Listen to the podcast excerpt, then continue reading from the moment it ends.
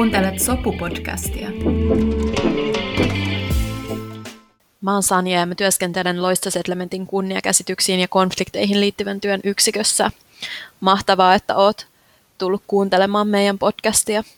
Tosiaan tässä podcast-sarjassa minä ja mun kollegat keskustelemme siitä, mitä kunniaan liittyvät konfliktit ja kunniaan liittyvä väkivalta on. Ja näissä jaksoissa meillä on aina eri teemoja ja tulokulmia aiheeseen. Ja mukana on myös mahtavia asiantuntijavieraita. Ja nyt ollaan pari jaksoa vietetty jo yhdessä Helsingin poliisissa työskentelevän vanhemman konstaapelin Sirpa Koskelan kanssa. Tänään on viimeinen jakso Sirpan kanssa. Jatketaan tärkeästä aiheesta, nimittäin työskentelystä väkivallan tekijöiden kanssa. Mukana on siis myös soputyön Johanna ja Majid Sirpan kanssa keskustelemassa tästä aiheesta. Ja täällä soputyössä me uskotaan, että väkivallan tekijöiden kanssa työskentely on tärkeää, jotta konfliktitilanteet saadaan rauhoitettua ja että nämä rauhalliset ja rauhoitetut tilanteet voisit kestää pidempään. Usein väkivallan kierre on voinut jatkua sukupolvelta toiselle ja työskentelytekijöiden kanssa voi mahdollisesti katkaista sen kierteen. Tekijätyötä voidaan tehdä silloin, kun se on meidän asiakkaamme toive – ja jossa yhdessä me ollaan asiakkaan kanssa arvioitu, että se työskentely on turvallista. Ja tällaisissa tilanteissa niin meidän yhteistyöstä poliisin kanssa on ollut tosi iso apu.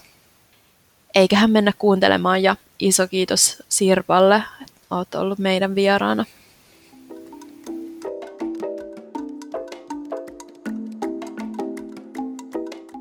Hyvä. Tästä vaan niin tuli se tekijä monesti nyt esiin ja olisi hyvä vähän keskustella mielestäni siitäkin, että mitä te näette tällä hetkellä kehitykseen tämä työskentelyn tekijän kanssa.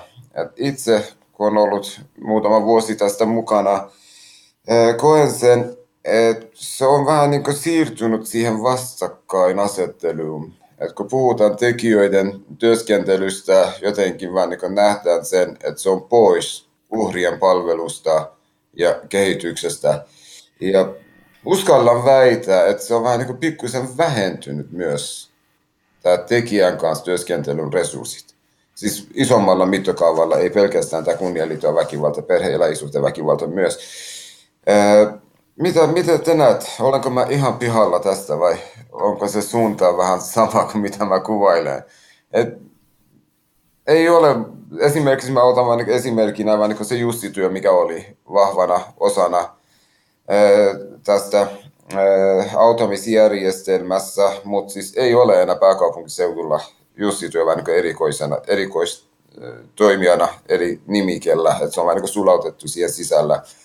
Ää, sama turva- ja ensi, ja turvakotin palveluihin.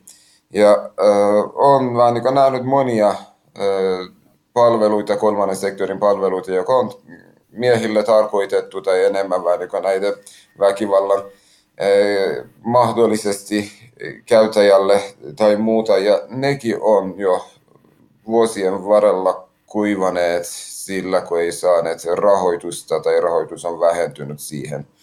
Oletteko te huomanneet semmoista samanlaista kehitystä, mistä minä puhun? En tiedä, kumpi vastaa ensin, Johanna vai minä. Minä näköjään ehdin ensin. tota, mm, no ainakin itse on tämä kunnian liittyvä väkivallan osalta niin on kaivannut semmoista, että mihin voisi ehkä ohjata myös näitä miehiä. Toki meillä on ollut teot ollut tosi semmoinen vahva, vahva yhteistyökumppani tässä. Mutta tota, Joo, kyllä mä sanoisin, että tässä varmaan niin kuin olisi kehittämisen paikka monellakin tapaa. Tämä Johanna Tuumaa. Joo, että et, et samoilla linjoilla sekä sun että Magidin kanssa, että se on kyllä, että et, et mä jotenkin saan kiinni, mitä Magid sanoo, koska tota, se on totta, että tekijöiden kanssa sitä rahoitusta tai tällaisia niin kuin resursseja on, on nyt vähennetty siis ihan niin kuin yleisesti öö, väkivallassa, ei pelkästään kunnian liittyvässä väkivallassa. Ja sitten varmaan jotenkin niin kuin edelleenkin jotenkin kuvitellaan, että, että että, että se tekijöiden kanssa työskenteleminen vaarantaisi uhria, mitä taas mun mielestä niin on just päinvastoin, että mitä enemmän me päästään työskentelemään myös tekijöiden kanssa, niin sitä enemmän me se, sitä riskiä sen väkivallan teon niin kuin muuttumiseen pahemmaksi, niin, niin voidaan vähentää. Ja, ja niin, mitä Sirpa? Joo, ja ylipäätänsä niin kuin, mitä mä oon itse miettinyt tässä itse asiassa viime aikoina tosi paljon, että jotenkin kun on seurailu, tietysti mä näen tässä koko ajan sille ajan tasalla vähän Helsingin laitoksen tasolla, että mitä täällä, mitä täällä tapahtuu ja miten maa makata niin kuin pääkaupunkiseudun osalta, niin kyllä se vaan niin kuin on niin, että ne miehet nostaa siellä päätä, jos puhutaan ylipäätänsä väkivallasta, ja tämmöisestä niin kuin rikoksista ja tämmöinen rikoksilla oireilusta, niin kyllä se vaan niin kuin on niin, että se on pääosin ne miehet, jotka siellä näyttäytyy. Niin ehkä silleen on itse tosi paljon viime aikoina miettinyt sitä, että olisiko tässä myös semmoinen niin laajemminkin kehittämisen paikka, että sitä lähdettäisiin purkamaan. Ja sitten tämä esimerkiksi just tämmöinen Jussi Työn tyylinen olisi niin kuin yksi, yksi osa sitä, niin kuin, mihin tulisi panostaa. Koska kyllähän tämä on niin kuin yhteiskunnallisesti, niin kuin voi sanoa, kun kaikki mitataan rahassa, niin tuota, taloudellisestikin niin kuin puhutaan isoista asioista. Joo, se, se on ihan totta.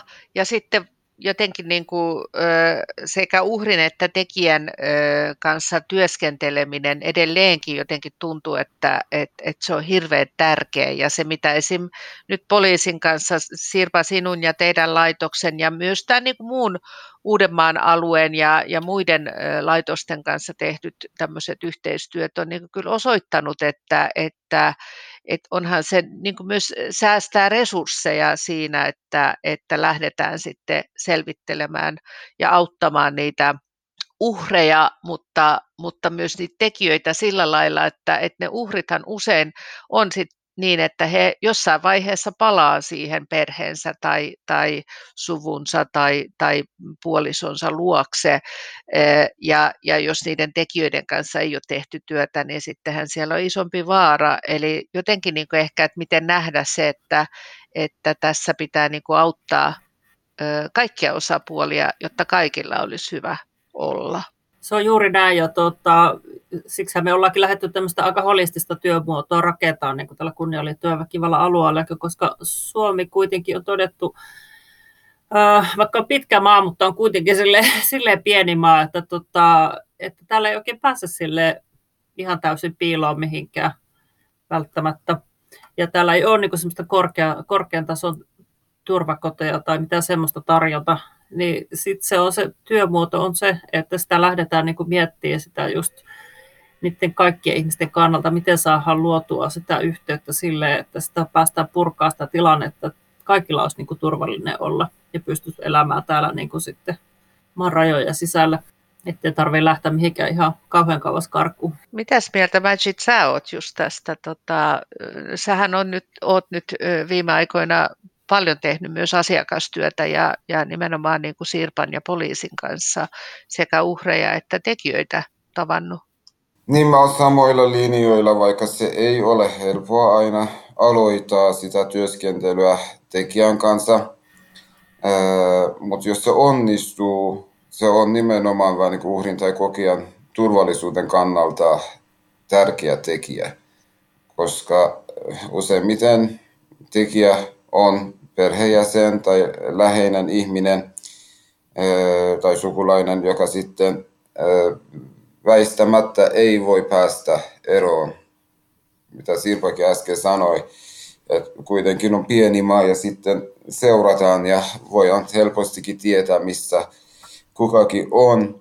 Ja kun puhutaan sitä yhteisöllisestä muodosta ja siitä, että mahdollinen uhkatekijä voi olla monta eikä yksi henkilö, et ei välttämättä saada sitä turvallisuuden tunnetta, jos ei vaan niin se ydinasia käsitellään ja päästä siitä johonkin yhteisymmärrykseen.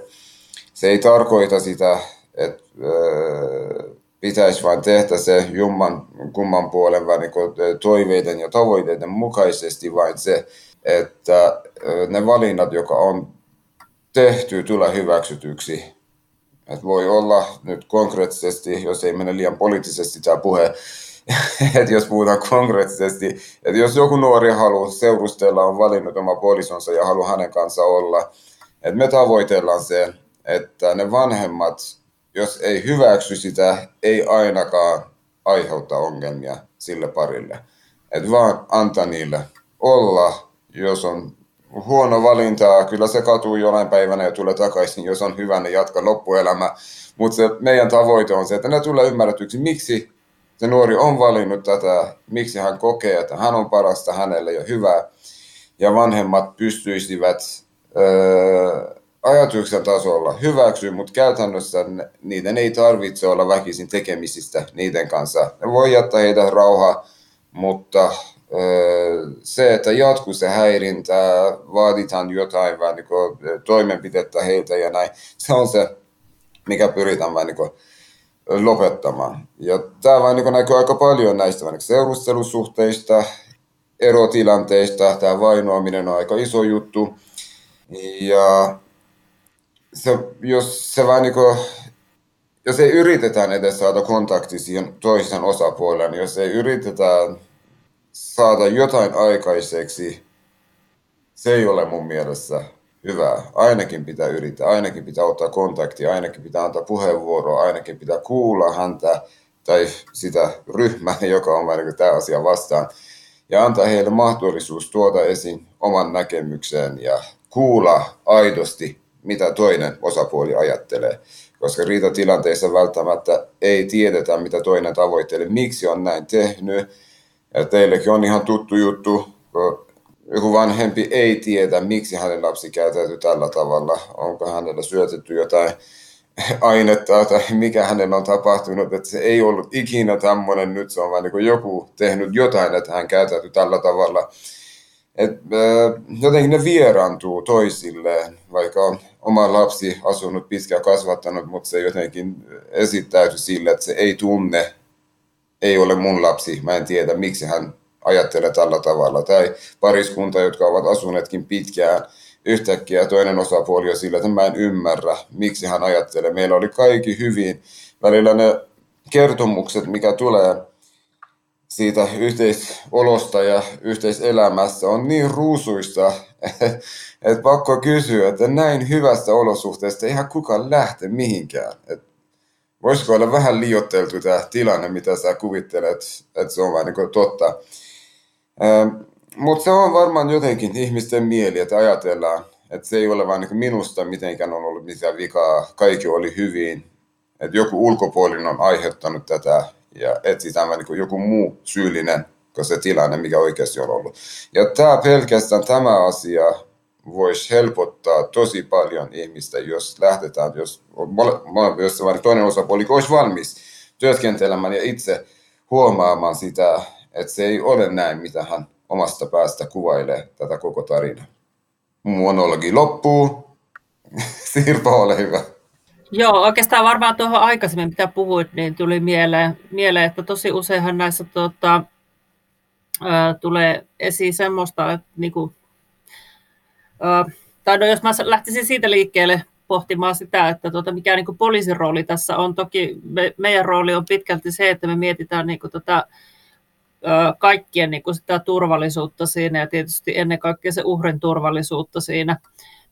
Ja aika usein kuulee sitten, että tota, uhrien sano, uh, uhrit kertoo sitä, että, että heille on sanottu, että, että jos, jos ilmoitat poliisille, niin alkaa tapahtua sitä sun tätä. Ja sitten toinen on tietenkin tämä, että poliisi ei tule uskomaan sua. Ja hyvin tämmöistä niin kuin syötetään, syötetään niin kuin tämmöisiä asioita tai kerrotaan tämmöisiä asioita, mitkä tuota, sitten tämä uhri ei välttämättä sitten käänny kauhean helposti poliisin puoleen. Mutta sitten tota, kun uhri saadaan kääntymään poliisin puoleen, niin olen huomannut sitten taas sitä, että se, että ollaan siinä mukana ja tavallaan monitoroidaan sitä tilannetta, niin se aika usein niin kuin myös rauhoittaa sitä, sitä sitten. Ja sitten myös mulla on ainakin kokemusta myös sille, että sitten myös saadaan siihen tekijäosapuoleen sitten tavallaan niin kuin se tekijäkin niin kuin huomaa, että poliisi ottaa niin kuin sinutkin tässä tilanteessa niin kuin ihan, ihan siis kohtaa ihan niin kuin, ihan niin kuin muitakin ihmisiä ja lähdetään avaamaan sitä keskustelua, niin se aika usein rauhoittaakin sitten sitä tilannetta. Se tekijäkin niin saa semmoisia uusia välineitä sitten siinä, siinä tuota miettiä sitä tilannetta uudestaan. Mutta toki näin poliisin näkökulmasta niin sitten on myös se, että, että se on myös meidän puolelta se viesti, että nyt niin kuin tilanne täytyy rauhoittua. Että tietenkin täytyy aina sitten pitää mielessä se, myös se poliisin rooli näissä, että, että mikä, mikä se meidän näkökulma on. Että me tietenkin halutaan, että mitään ei tapahdu, eikä, niin kuin, eikä tietysti rikoksia tapahdu. Hyvä, kun puhuit nyt tästä Sirpa, mulla tuli mielenkiin kysy tätä, että jos joku nyt kulja ajattelee sitä, että mitä tämä uhkailu ja se, että jos mä menen poliisille kertomaan minun kohtaan kohtistuneen uhkailusta ja uskoko poliisi mua, miten mä voin todistaa sen. Ja kun puhutaan näistä henkisestä väkivallasta, laitonta uhkausta ja kaikista muista, millaista yleisiä vinkkejä voit antaa nyt poliisina, että miten kannattaa lähteä viemään nämä asiat eteenpäin? Tota, toki täytyy heti sanoa, että varmasti on poliisissa vielä semmoista parantamisen varaa, että ymmärretään, että mistä on kysymys, kun se asiakas tulee kertomaan niistä asioista. Jos puhutaan kunnianliittyvästä väkivallasta, niin siellä on usein se kontrolli on se yleisin muoto, mihin välttämättä sitten voi miettiä, että riittääkö poliisin, niin kuin, mm, jos niin kuin puhutaan rikosilmoituksesta, että riittääkö sitten niin kuin se kynnys siihen, että onko, täyttyykö siinä mitään nimikkeitä vielä. Mutta poliisin puoleen kannattaa aina kääntyä ja aina voi konsultoida ja nimenomaan tämä ennaltaestävä toiminto on just se paikka, missä tota, ja ne poliisit, jotka sitten tota, käy näitä keskusteluja ja kartoittaa sitä tilannetta ja voidaan sitten katsoa niin kuin siitä eteenpäin, että jos siinä niitä rikosilmoituksia sitten se kynnys täyttyy, että se kirjataan, niin sitten se lähtee tuonne rikosprosessin rattaisiin pyörimään, mutta se tavallaan sitten kulkee sitä omaa omaa sitten niin kuin linjaansa siellä rikosprosessissa ne asiat. Ja sitten myös se ei välttämättä niin kuin se kontakti poliisiin katkee niin kuin siihen, että se on vain ne kuulustelut ja siinä, vaan että tuota, me voidaan tehdä niin kuin paljon muutakin olla mukana sitten siinä prosessin aikana. Ja just rakentaa tämmöinen moniammatillinen tiimi siihen ympärille ja katsoa, että tota, ettei se pääse enää eskaloitumaan pahemmaksi koska se rikosprosessihan voi olla hyvin hidas, kestää oma aikansa, niin tavallaan sen varaa ei voi sitten jättää niin kuin sen, sitä sen asiakkaan niin kuin sitä muuten sitä turvallisuuden, tur, tämmöistä kartoitusta, että onko se asiakkaan tuota elämä kuin turvallista. Ja tämä on ollutkin erittäin arvokasta tämä teidän toimintaan, koska on ollut meilläkin yhteisiä asiakkaita, jotka eivät välttämättä haluakaan tehdä vielä rikosilmoitusta, haluaa päästä vain niin neuvottelemaan vanhempien kanssa tai ekspuolison kanssa ja käydä ne asiat läpi ennen kuin ryhtytään mihinkään rikosprosessiin. Ja sitä mun pitää vielä tästä mainita, että yhteistyö ennaltaestävän poliisin kanssa – että asiakkaiden äh, näkökulmasta ei tarkoita, että se on johtatteleva siihen rikosprosessiin, vaan se voi olla vain omana prosessina erikseen ja sitten poliisi käytä, ennaltaestävä poliisi käytä kaikki välineet, mitä heillä on. Ei, ei tarvitse vaan niin väkisin ryhtyä johonkin rikosprosessiin, mikäli siihen ei ole tarvetta eikä koetaan hyväksi. Juuri näin, ja just se, että voi konsultoida poliisia ja mietitään yhdessä sitä ne et just ehkä kuulijoille äh, tiedoksi, että aina voi niinku ottaa ennaltaestävään toimintoon yhteyttä tai sitten meidän kautta, jos liittyvä väkivalta on kyseessä. Ja, ja tota, että se ei niinku tarkoita automaattisesti, että se asia lähdetään niinku eteenpäin viemään ja sitten sille tekijälle heti ilmoitetaan, että sinusta on tehty tämmöinen rikosilmoitus, tulepas tänne nyt sitten selittämään, että et niinhän se ei mene.